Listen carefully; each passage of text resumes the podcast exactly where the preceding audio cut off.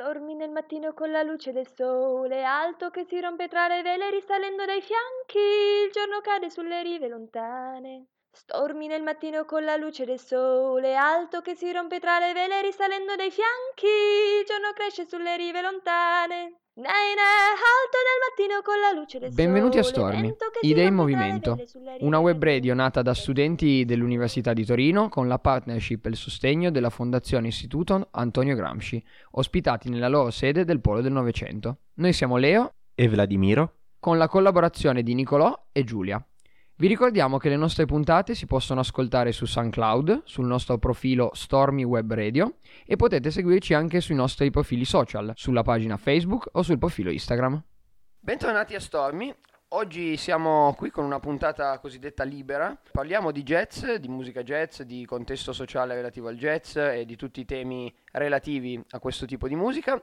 Siamo con Fulvio Albano, fondatore del Jazz Club di Torino, direttore d'orchestra, produttore discografico, fondatore e direttore di, di numerosi festival eh, jazz italiani e internazionali, tra cui il Due Laghi Jazz Festival ad Avigliana che porta avanti da più di 25 anni. Buongiorno. Buongiorno a voi, buongiorno a tutti gli ascoltatori. Bene, noi abbiamo pensato di incominciare con un profilo un pochino storico della musica jazz. Sappiamo che si sviluppa più o meno negli, sviluppa negli Stati Uniti, è legato molto alla cultura mh, di colore, ma ci può spiegare bene le circostanze e il contesto in cui nasce la musica jazz e fa i primi passi? Sì, la musica jazz è un fattore, è stato un fattore estremamente innovativo che si è creato per una circostanza molto favorevole che è dovuta all'emigrazione, immigrazione di popolazioni dall'Africa verso gli Stati Uniti. Eh, queste emigrazioni furono anche purtroppo forzose, ma portarono comunque negli Stati Uniti eh, un eh, bacino, diciamo così, umano eh, dal quale la musica poteva attingere molto molto ampio e variegato. Naturalmente le classi sociali, le upper class, eh, ascoltavano la musica classica eh, europea, quindi eh, c'è stato un momento in cui queste due musiche, la musica colta europea e la musica ai ritmi africani, con tutto quello che ne consegue, colori, intonazioni, scale particolari, si sono fuse tra di loro. Il terreno adatto per la fusione è appunto stato l'incontro tra queste due eh, etnie, queste due popolazioni. L'incontro poté avvenire soprattutto eh, grazie all'utilizzo di eh, strumenti occidentali come il pianoforte nei salotti creoli, come gli strumenti a fiato, eh, trombe, tromboni, clarinetti e percussioni tipiche del mondo della cultura occidentale innestata su musicisti, se vogliamo, eh, di colore.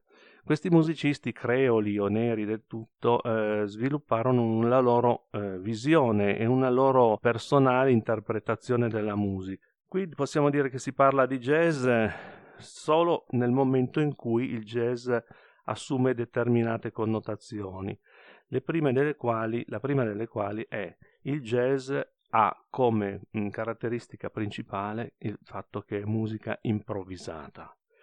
Ora, eh, per un certo periodo la musica classica, la musica diciamo che veniva suonata nei salotti creoli della Louisiana, parliamo di St. Louis, eh, New Orleans, intorno a quell'area, avevano appunto questi strumenti fantastici e le famiglie ricche, latifondiste avevano possibilità e avevano servitù neri che, che, lavoravano per loro e imparavano a suonare, imponendo un po' la loro visione, la loro percezione musicale alla musica comunque diciamo di stampo occidentale.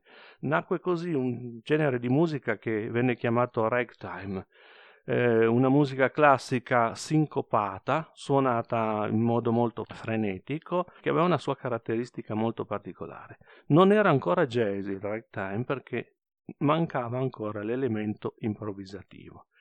In parallelo c'era la vocalità, i campi di lavoro dove si raccoglieva il cotone stimolavano molto il canto per so- sopportare il peso di questo lavoro in schiavitù e i neri così svilupparono sulle loro melodie arcaiche, ataviche, eh, di provenienza africana, un nuovo genere che si chiamò blues, blues perché appunto in, fa riferimento alla tristezza, al mood, I'm blue, I have the blue vuol dire sono triste, no? Ecco, il blues aveva questa caratteristica di essere mh, mm, vocale, di essere come dire, una, di essere delle ballate, di mh, mm, proporre delle ballate, ma non solo, aveva anche delle caratteristiche mh, mm, musicali che andavano al di là della scala ben temperata del sistema eh, occidentale, quello che era in uso dopo il Settecento, che prevedeva la divisione do- in 12 semitoni tutti uguali della scala del pianoforte, quindi di conseguenza anche per gli altri strumenti. L'inserimento di una scala totalmente pentatonica, derivante dalla tradizione africana, e intonazioni con colore, quindi con sfumature, intonazione, derivante dalla cultura, anche dalla vocalità dei neri, fece sì che la scala diventò, diventasse anche eh, qualcosa di diverso e si innestò la scala blues sopra eh, la scala occidentale. Come avvenne questa fusione? La fusione avvenne applicando la vocalità agli strumenti occidentali. Se gli strumenti occidentali reggevano la scala temperata, la vocalità invece reggeva la scala pentatonica e comunque difforme nell'intonazione. Nacquero così le note blu, quelle che noi chiamiamo oggi le, no- le note blu, note che non sono perfettamente intonate ma che suonano molto bene e di conseguenza applicandole alla scala temperata, le principali che si adattarono ad essa furono la terza minore sopra una terza maggiore e una quinta diminuita. Ora, queste due note vennero a far parte eh, in modo assolutamente convenzionale della scala ed erano, fu, diventarono patrimonio del musicista jazz che se ne poteva servire in modo indiscriminato e diede questo nuovo colore alla, alla melodia jazz. Ora, due elementi molto forti vi sto raccontando, eh, che sono appunto la libertà improvvisativa, che nasce dopo il ragtime, nasce in un'epoca successiva e libera il ragtime da questa, diciamo, prigione della composizione scritta, anche se suonata a memoria, però quella è, e la libera sotto tutti, mh, tutte le forme, nel senso che può diventare più lunga, si, si, si può prendere la libertà di improvvisare, di cambiare mantenendo come base la struttura armonica, ma di cambiare completamente la melodia. L'improvvisazione era ancora in più, tra l'altro, arricchita da tutti quegli elementi, da quelle sfumature che derivavano dalle inflessioni blues. Ora questo accadeva in un marasma culturale in cui le bande di musicisti prevalentemente neri dopo la guerra di secessione che restavano per strada, cercavano lavoro, suonavano prevalentemente per matrimoni o anche molto più spesso per funerali, eh, cominciarono ad adottare queste cose, stilemi del reggae e poi improvvisazioni e nacque questa nuova forma che noi finalmente chiameremo jazz.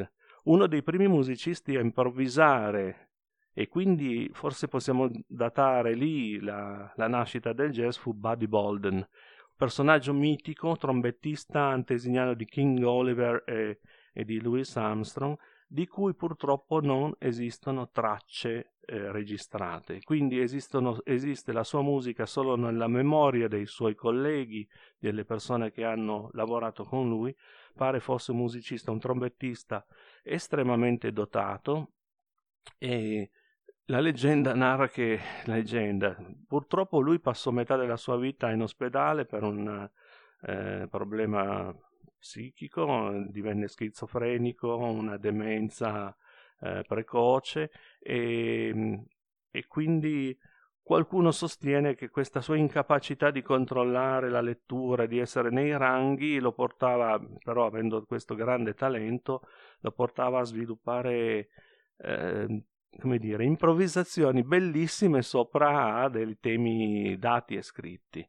Nasce così a quel punto l'improvvisazione di uno, l'improvvisazione del collettivo e nasce così il, la forma di, di, band New Orleans questa forma band del New Orleans è effettivamente un collettivo in cui su una melodia data che è esposta abbastanza liberamente con interpretazioni, quasi tutti gli altri musicisti l'accompagnano improvvisando. Ecco, questa è un po' l'origine, anche se vogliamo, da un punto di vista sociologico e musicale. Ok, e diciamo la curiosità e la particolarità del jazz è sempre stata quella anche di intersecarsi un po' con eh, i temi sociali. Come ha fatto questa musica a diventare quasi una componente identitaria del, della comunità afroamericana? Come mai que- questo genere sì e molti altri no invece? Io sostengo che questo, il jazz non è un genere musicale, il jazz è proprio la musica del Novecento, la musica di fine Ottocento e del XX secolo. Eh, la musica in senso pieno, non...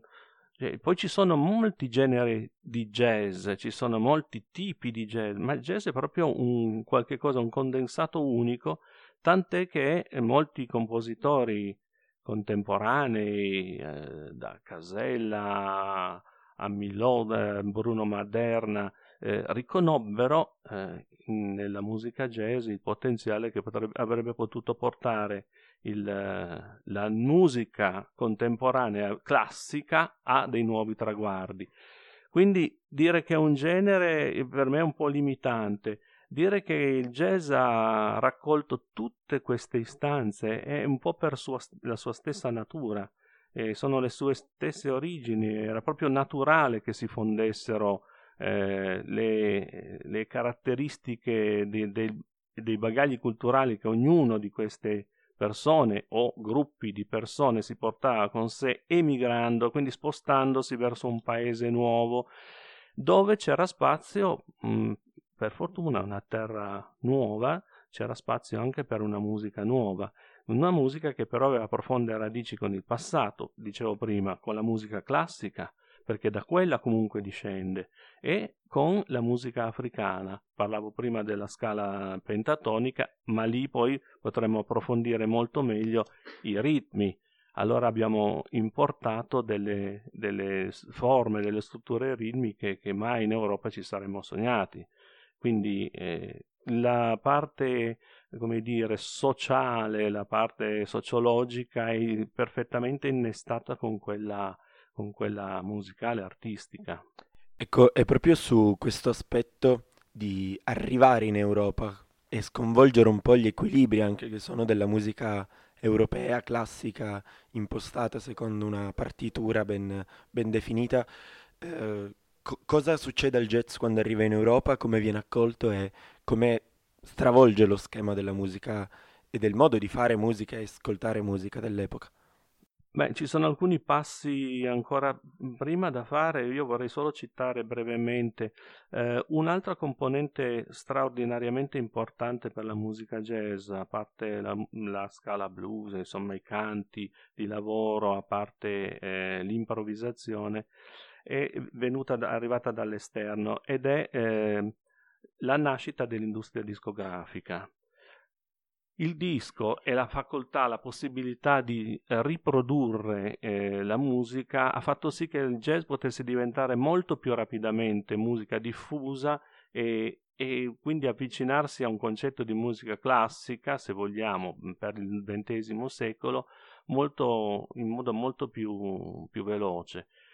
La, l'incisione discografica faceva sì anche che gli studi eh, radiofonici potessero trasmettere molta musica, molta più musica che se non si avessero lì eh, tu, ogni volta delle orchestre. Quindi è stata una componente fantastica, tale per cui adesso noi siamo in grado di ascoltare. Come dicevo prima, Buddy Bolden è rimasto fuori, è nato qualche decennio prima, troppo presto, e di lui c'è una un alone mitico che lo circonda, eh, cioè, sappiamo solo di cose raccontate, qualche partitura scritta, ma non sappiamo esattamente come suonava. Da lì in poi King Oliver, eh, Louis Armstrong, Lester Young, Charlie Parker, le nuove rivoluzioni del bebop, eh, Dizzy Gillespie, eh, di tutti conosciamo le incisioni e sono tramandate e sono a disposizione di tutti. Questo è stato un altro dei momenti, tra, tra l'altro sono state a disposizione del pubblico prima americano, poi di tutto il mondo, quando dopo la guerra appunto si è diffuso, eh, questa, questa, diffusione è stata strategica e ha reso il jazz molto molto popolare. Chiaramente eh, è nato negli Stati Uniti per tutti questi motivi, ma si portava dietro un, un brandello molto importante di, di cultura europea ed è eh, la musica classica. Ora, nel momento in cui negli anni 60 in, si inventarono i primi festival, il concetto di festival è un concetto tipicamente europeo, si facevano i festival a Bayreuth, si facevano per in, far incontrare musicisti classici dell'era di Wagner. Eh, eh, negli Stati Uniti lo jazz si suonava nei club, mh, mm, era musica comunque eh, dei bassi fondi, e a un certo punto alcuni impresari tentarono di portarlo nei teatri. Una delle più prime grandi imprese fu quella di Norman Granz, che inventò jazz at the Philharmonic. Con questa operazione lui riuscì a portare i migliori artisti mh, mm, nei, nei, più grandi teatri eh, eh, sinfonici d'opera eh, degli Stati Uniti. A lui seguì un altro grande imprenditore, eh, il suo nome è George Wynne, che, si, che, inventò invece il festival, riprendendo il concetto del festival, eh, quello di Darmstadt, Bayreuth, quello che erano nel, i ritrovi dei grandi artisti che si trovano in un periodo dell'anno. E, e ne fece una cosa un, di, di, grande successo e, e nacque il Newport, Newport Jazz Festival. Sull'onda di questo Newport Jazz Festival si moltiplicarono i festival, ma si vide che mh, mm, l'operazione più, più, importante fu quella di radunare un pacchetto di artisti a Newport e poi di esportarlo verso l'Europa.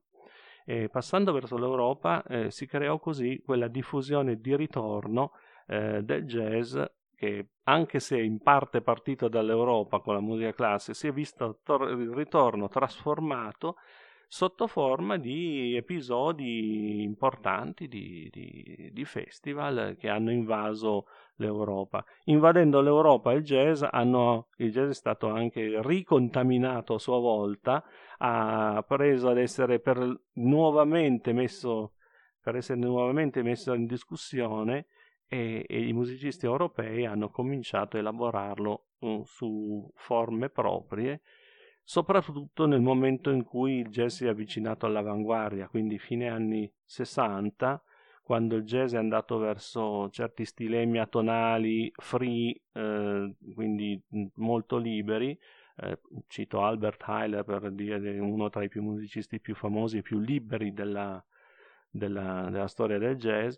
Di ritorno i musicisti europei lo presero come un atto, una sfida di sfida e, e partirono diciamo un po' da lì, eh, riprendendo quella parte lì che era consona ed era, era, avvicinabile a quello che erano gli esperimenti della musica contemporanea che non era passata attraverso il jazz, non so, eh, eh, parlo di, di, di Milhaud, di, di, di Boulez, di tutti i nostri eh, europei, no? Maderna, Luigi Nono, quello che, tutto quello che vogliamo. Ecco, esisteva un'altra strada e il jazz ha creato questa, questa nuova strada di jazz eh, più contemporaneo visto dal punto, sì, dal punto, di vista europeo. E, quindi si può dire che c'è stata una eh, rivitalizzazione ma anche una riappropriazione da parte del, della cultura europea del jazz a partire dagli anni Ottanta e quanto è stato importante il fatto che altri generi abbiano contaminato il jazz e non sia rimasto quello che era in precedenza, ma come diceva lei, ripreso dalle avanguardie musicali e integrato in altri generi. È il processo che forma una musica così malleabile in divenire eh, eh, è dovuto a, all'incontro con altre culture, con culture anche le stesse che l'hanno formato ma che si sono trasformate magari passando attraverso altri percorsi. Eh, c'è da citare in mezzo a tutto quello che abbiamo detto adesso eh, un periodo che ha fatto seguito al periodo americano del, dell'estrema aleatorietà del, dell'avanguardia free eh, di Albert Tyler, Don Cherry e di tutti questi artisti che si è trasformato soprattutto su richieste dei festival europei eh, in jazz rock, fondendosi con, eh, con le tendenze del rock eh, di, di, fine anni 60, degli anni 70. E qui vorrei citare i Weather Report, eh, che erano capitanati da Joe Zavnol, eh, che tra l'altro è un grandissimo pianista che suonò con Cannonball Adderley mm, ed era austriaco di origine, eh, con, eh, con Wayne Shorter, con Jaco Pastorius, grande bassista polacco di origine, eh, e poi vari vari elementi più o meno commerciali che avevano riportato un po' il jazz che si stava allontanando un po' dal pubblico mh, più normale e più giovanile andando verso uh, settori estremi di, di, rottura se vogliamo il jazz più aleatorio più, più, duro più freddo ma se vogliamo più che freddo più eh, free Ecco, il free non è da confondere con freddo, free è proprio l'elemento libertà assoluta nelle composizioni, nella, nella, nell'esecuzione. Ora, questo periodo è stato abbastanza lungo, ha visto tante forme più o meno commerciali svilupparsi durante gli anni 70. Gli anni 80 hanno un po' ripreso la formula eh, più originaria, riprendendo anche forme più antiche, ed è lì che è cominciato a diventare il jazz un po' più come musica classica, da lì in poi si può interpretare il jazz sotto forma anche storica, se vogliamo, si può interpretare. Io posso suonare jazz eh, secondo uno schema bebop e che non è attuale, ma fa parte della storia del jazz, è come se un pianista classico interpretasse Mozart, che non è della sua epoca, ma è ormai acquisito alla storia del jazz. Ecco, quello che è successo in Europa, ehm, forse abbiamo dato questo contributo, abbiamo dato questo contributo a, a generare questa opportunità per il jazz di diventare eh, se stesso anche in, come dire, se non nel momento storico in cui si sviluppa eh, l'elemento, diciamo, di punta di quel momento lì. Eh, è storicizzato e quindi in molte zone d'Europa si suona prevalentemente free jazz d'avanguardia, so che in Germania, in Svizzera il free, free d'avanguardia va molto di moda, eh, molto sostenuto da apparati mh, statali, quindi ci sono fondi che lo sostengono. Eh, ci sono altre zone dove si è ritornati al bebop. In Italia negli anni Ottanta si era ritornati a questa forma bebop, hard bop di cui io faccio parte perché sono di quella scuola lì ehm, e poi ci sono esperimenti con, di contaminazione ad esempio con la musica dei paesi nordici adesso ci sono molte eh, molte contaminazioni con la Norvegia, con la Svezia, con eh, insomma è una musica che appena tocca qualcosa cerca di assimilarla. Eh, non sono tanto validi i processi di, mm, così, di fusione fatti a tavolino. Alcuni di questi processi vengono fatti dai manager eh, o dai promoter eh, mettendo insieme un po' così a caso. Ah, proviamo a mettere questo con quest'altro, questo viene da nord, questo da sud, vediamo che cosa succede. In genere quello che succede ed è autentico succede da solo, da sé. I musicisti si cercano e si incontrano. Se vengono pilotati è più un'operazione commerciale che non, eh, che non forse un'operazione autentica. Però il jazz di questo è sempre vissuto, è sempre stato, si è sempre evoluto in questo modo. Ci sono dei momenti in cui è più commerciale, se pensiamo il jazz degli anni venti, la mitica età del, del jazz di Francis Scott Fitzgerald, eh, è stato veramente un momento mitico e lì proliferavano gruppi come Louis Armstrong, Hot 5, Hot 7, Fletcher Henderson con le sue orchestre. Poi negli anni 30 sotto grande depressione ci, so, ci fu un grande sviluppo del jazz. Divenne commerciale, divenne commerciale attraverso la formula dello swing, le, delle ballrooms e lì possiamo citare eh, Glenn Miller come emblema del jazz più commerciale ma di grande classe, che, ehm, Benny Goodman, Teddy Wilson, eh, e lavoravano comunque musicisti neri con musicisti bianchi e tutto era, era molto molto coerente e compatto.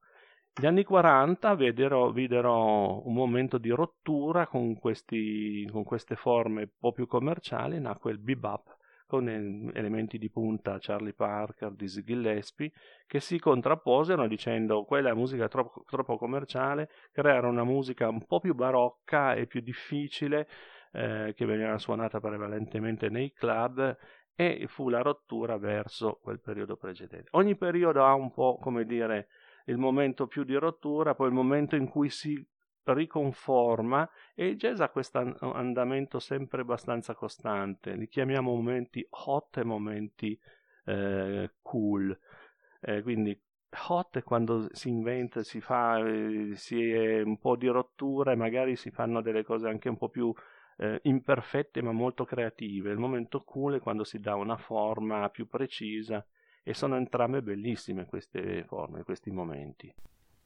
Bene, a proposito di contaminazione, noi abbiamo cercato di capire un pochino quali fossero i generi che più si sono avvicinati al jazz e si sono un po' fusi. Um, molti artisti pop old school hanno campionato molto spesso alcuni, alcuni, pezzi jazz e li hanno usati come beat per le loro canzoni negli anni 90, soprattutto nell'East Coast degli Stati Uniti. C'è un legame che va oltre il musicale per quanto riguarda il rap e il jazz, visto che anche come identità afroamericana, come valori sociali condivisi più o meno si assomigliano, oppure si tratta solo di esperimenti musicali e la somiglianza si limita a quello?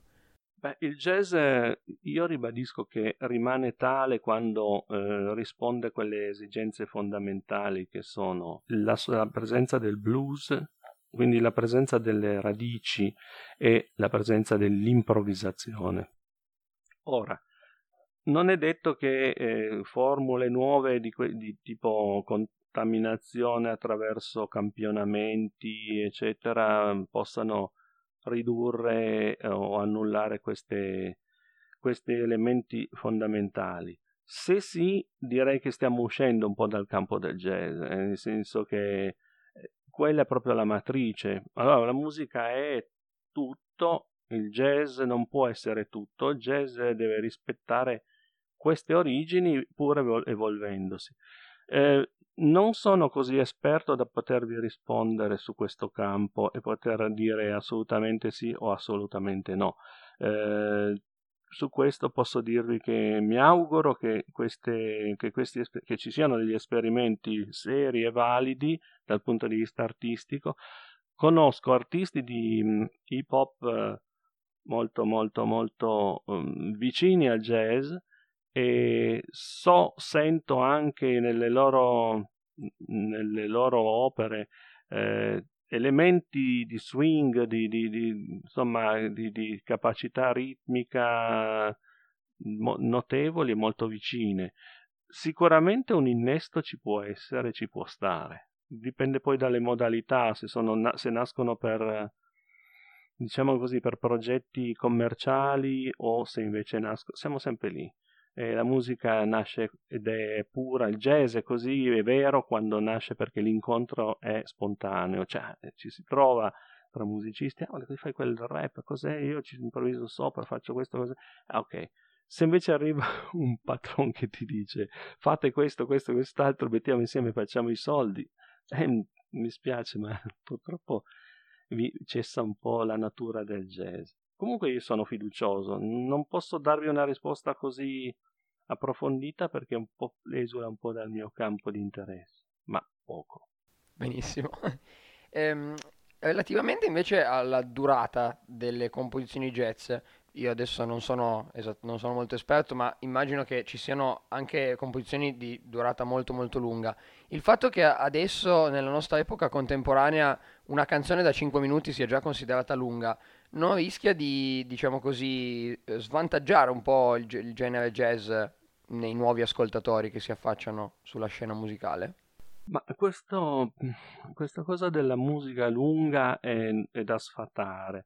Eh, le incisioni che venivano fatte per i 33 giri eh, erano limitate a 2-3 minuti. Se vai a sentire i brani di Charlie Parker, di Dizzy Gillespie, incisi negli anni 40, per ragioni tecniche non potevano durare più di 2-3 minuti. Eh, la lunghezza del brano è stata presa come un elemento di maggiore libertà quando il jazz ha, ha voluto, come dire, liberarsi dalle pastoie della forma. E qui stiamo parlando del mm, jazz più spirituale che deriva dagli anni 60 quando Miles Davis lanciò questo nuovo modello di jazz modale eh, con eh, Kind of Blue e lì si aprirono delle porte, eh, delle porte alla, a strutture più ampie. Eh, John Coltrane, con la sua spiritualizzazione, continuò ad aprire, mh, mm, ad esempio, alcuni brani basati su una sola frase, tipo Love Supreme, eh, che è una semplice invocazione religiosa, eh, dura, dura decine e decine di minuti. Ecco, c'è stato un momento in cui i brani erano... e più che altro il momento in cui eh, si pensava cioè, che questo senso dell'onirico, della meditazione, eccetera, fosse eh, aiutato anche dalla lunghezza, dalla ripetitività del brano. Non mi sembra un difetto generale quello di, della lunghezza del brano jazz. Il brano jazz può essere, come vi dicevo, se per ragioni tecniche anche il brano di un'orchestra come Count Basie alla fine si riduceva pochi minuti sul, sul disco, si può, si può comprimere e contenere tranquillamente. Quindi sì, c'è stato un periodo, quello che vi dicevo prima, e forse un po' seguendo quell'onda della meditazione, zen, eccetera, anche il jazz rock in parte ha tenu- mantenuto queste formule un po', un po' libere e quindi un po' lunghe. Mm, non è comunque un dato assoluto. Bene, abbiamo fatto una panoramica un po' generale su storia e cultura del jazz, possiamo dire più a livello generale, però ci interesserebbe anche capire un po' lei quali sono state le sue esperienze di jazz in quanto anche fondatore di, del Jazz Club di Torino, una realtà culturale molto importante nel, nel promuovere il jazz e nel farlo conoscere. E quindi la domanda è come è nata l'idea di fondare un jazz club a Torino e come siete riusciti ad arrivare a, a quello che sostanzialmente è adesso? Sì, ehm, io sono nato um, musicista. Um, ho iniziato molto presto a suonare, um, suonando anche professionalmente, 13-14 anni già suonavo in orchestre da ballo ho conosciuto il jazz quando avevo 16-17 anni, per fortuna, mi sono appassionato in questa forma meravigliosa di musica che mi ha dato l'opportunità di conoscere e di collaborare con tantissimi artisti internazionali, nazionali di grandissimo valore.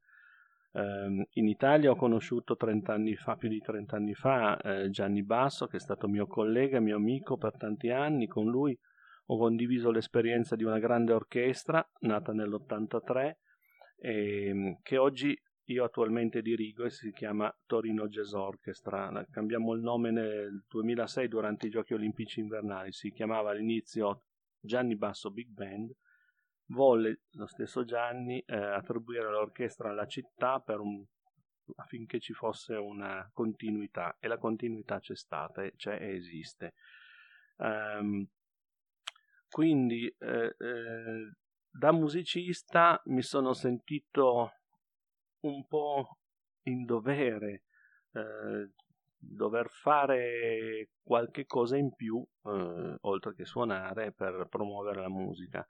Così con Gianni fondammo 25 anni fa questo festival che abbiamo citato prima il Due Laghi Jazz Festival che 25 anni sono tanti un quarto di secolo eh, ininterrottamente abbiamo portato grande jazz eh, sui laghi e da questo festival sono nate tante tante iniziative, abbiamo fondato eh, l'Altitude Jazz Festival di Briançon in Francia, per alcuni anni ho fondato e diretto un festival di jazz italiano a Hong Kong, sono stato anche in Francia a un altro festival, Ossier Merlet, eh, contribuito a fare moltissime iniziative, ho creato il primo progetto sul quale, sul quale poi si è realizzato il Festival di Torino, quello che si svolge attualmente, quindi la prima stesura di proposta era mia. E Gianni Basso mi ha aiutato tantissimo in tutte queste cose, tra le quali forse la più importante è stata eh, la fondazione eh, di uno spazio dedicato al jazz in città. Eh, questo perché svolgendo queste attività saltuari durante l'anno, qua, là, sei, un mese, mese di agosto, poi finisce, e quando ci si rivede ci si diceva col pubblico, eh ma l'anno prossimo sicuramente, eh ma un anno, come facciamo a stare un anno? Sì, però poi ci sarà il Festival di Briançon a febbraio, eh ma fino a febbraio, poi avevo fatto il Festival di Susa per alcuni anni, eh, sì, però la continuità, la continuità, a noi piacerebbe che ci fosse...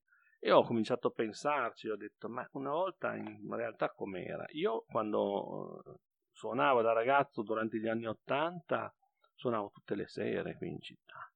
C'erano vari club, quindi una sera suonavo alla Contea, l'altra alla Capolina dell'Otto, poi andavo allo Storyville, sembrava di essere a New Orleans ed era un'esperienza entusiasmante e mi ha aiutato a crescere musicalmente. Eh, le mie formazioni sono state la grande orchestra, quindi la disciplina della grande orchestra, suonando sempre con musicisti di alto livello, suonare sempre con musicisti migliori di te è fondamentale, e il palco eh, del club in cui affronti magari da solista o in jam session, incontri altri musicisti che non conosci, Ecco, queste due condizioni si sono avverate in quegli anni. Mm, poi ho pensato a un certo punto, a fine anni 90, non ci sono più queste condizioni. Allora ne ho parlato con Gianni, ho detto, ma bisogna fare qualcosa, eh, dobbiamo fare, rifondare un jazz club. Ci vuole uno spazio che dia continuità, che dia la possibilità ai giovani di sperimentarsi e di conoscere gli anziani, stare internazionali, dove, come possiamo fare? E abbiamo fondato prima di tutto l'associazione che riprendeva lo storico nome del jazz club eh, degli anni 40. Il jazz club eh, a Torino si è, si è, evoluto così. Negli anni 30 eh, c'erano alcuni appassionati, capi, capeggiati, capitanati da Alfredo Antonino, un grande appassionato, eh, e questa associazione aveva il nome di Hot Club Torino perché il modello era l'Hot Club de France, eh, che era molto importante, dove suonavano Django Reinhardt, Stéphane Graffelli. Eh, e qui il contatto con Parigi portò ad avere questi, queste iniziative sul campo. Poi ci, ci fu la guerra, eh, la guerra spezzò un po' tutto quanto, legami, eccetera. E dopo la guerra sull'onda anche della polemica che si sviluppò proprio allo Club de France tra Hugues Panassier e Claude Delaunay, la grande polemica se il jazz dovesse essere, rimanere sempre fedele a se stesso e quindi sempre uguale, pi- piuttosto suonato da musicisti non bravi tecnicamente ma di grande sentimento, o se il jazz dovesse invece evolversi e, e aprirsi a nuove forme. E il jazz che si apriva a nuove forme erano, era visto tale da chi, eh, da chi apprezzava il bebop, mentre i cultori del vecchio erano quelli che il bebop lo vedevano come mh, mm, la rottura, la fine del jazz. Torino assume il nome di Jazz Club Torino aderendo a quella versione il jazz deve rinnovarsi. Allora io ho preso proprio quel nome storico, Jazz Club Torino, che è nato nel, diciamo, nel dopoguerra, poi è andato purtroppo sparendo in mille rivoli e poi non c'è stata più continuità fino a morire del tutto negli anni Ottanta, convertendosi in centro jazz Torino, che era una, più che altro un'istituzione didattica, e ho voluto a quel punto riprendere quel nome storico e rifare un locale, dare a questo locale uh, come dire, lo status di centro culturale per il jazz, ma non un centro culturale di documentazione, un centro dove il jazz si fa. Poi abbiamo anche i documenti, abbiamo tutto quanto, abbiamo la storia, anche portato come un libro che adesso vi regalo, un disco. Ehm, però ci vuole il punto in cui fare attivamente musica. L'abbiamo fondato eh, nel 2005, la, eh, lo spazio è stato realizzato grazie a una convenzione con la città di Torino siglata nel 2007.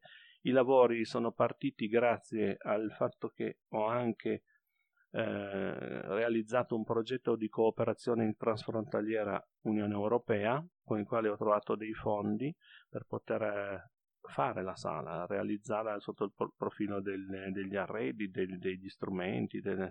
Quindi la sala esiste così perché questi due progetti sono venuti a, a combaciare.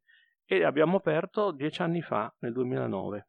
Quindi il 20 di questo mese faremo una grande festa, il 20 di, non di questo mese, di giugno, chiedo scusa, faremo una grande festa in cui riporterò l'orchestra che ha suonato all'inizio, che suona tuttora la Torino Jazz Orchestra e i miei grandi amici storici. Gianni Basso purtroppo è mancato nel 2009, ha solo visto le prime fasi del, del club per festeggiare i dieci anni di vita della, della struttura. E dieci anni di grande grande musica perché credo che avremmo fatto più di 3.000 concerti ne facevamo quasi 300 all'anno quindi sono passati veramente grandi nomi di lì. E quindi sarà l'occasione siete invitati tutti invitati. E allora noi possiamo dire che quasi sicuramente ci saremo il 20 giugno per festeggiare i 10 anni del Jazz Club Torino eh, e per concludere questo, questa conversazione, l'ultima domanda, che è un po' la nostra domanda un po' tipica per la, il format un po' più culturale, è se mm, ci può dare un consiglio per chi non ha mai ascoltato jazz, chi non si è mai approcciato al jazz, un artista eh, dal quale partire, dal quale iniziare, o mm, un testo, un, un titolo, un...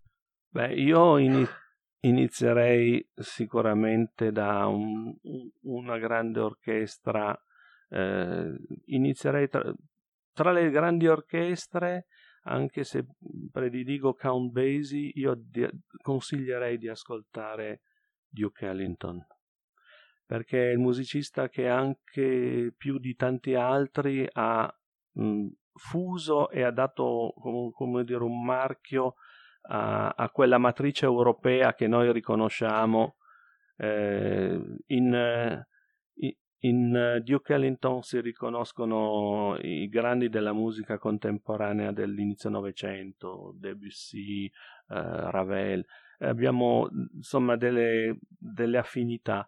È stata una grandissima orchestra, eh, musicisti di valore assoluto e anche se vogliamo facilità all'ascolto perché è riconoscibile, quindi non vorrei forzare le persone a andare subito a cercarsi delle cose eh, straordinariamente belle ma difficili.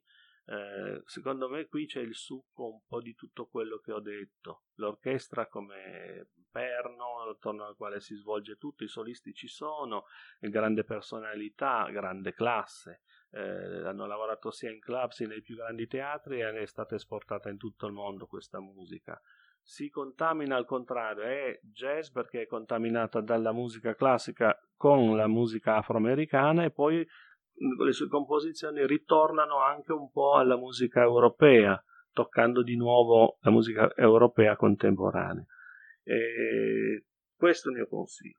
Eh, brani che hanno fatto la storia con eh, con, eh, con Duke Ellington, eh, beh, Solitude, canto di solitudine e disperazione, ma nello stesso tempo non, la tristezza passa quasi come se fosse metafisica. Poi interpre- viene interpretata anche da molte bravissime cantanti, la Sarah Vaughan, Ella Fitzgerald, ne potete trovare varie, varie versioni. Benissimo, allora, grazie mille a Fulvio Albano per aver partecipato a questa puntata e grazie anche per l'opera che fa su Torino per portare avanti il genere jazz, sempre molto importante. Grazie mille. Con gli ascoltatori di Stormy ci risentiamo la prossima settimana. Grazie a tutti per l'ascolto.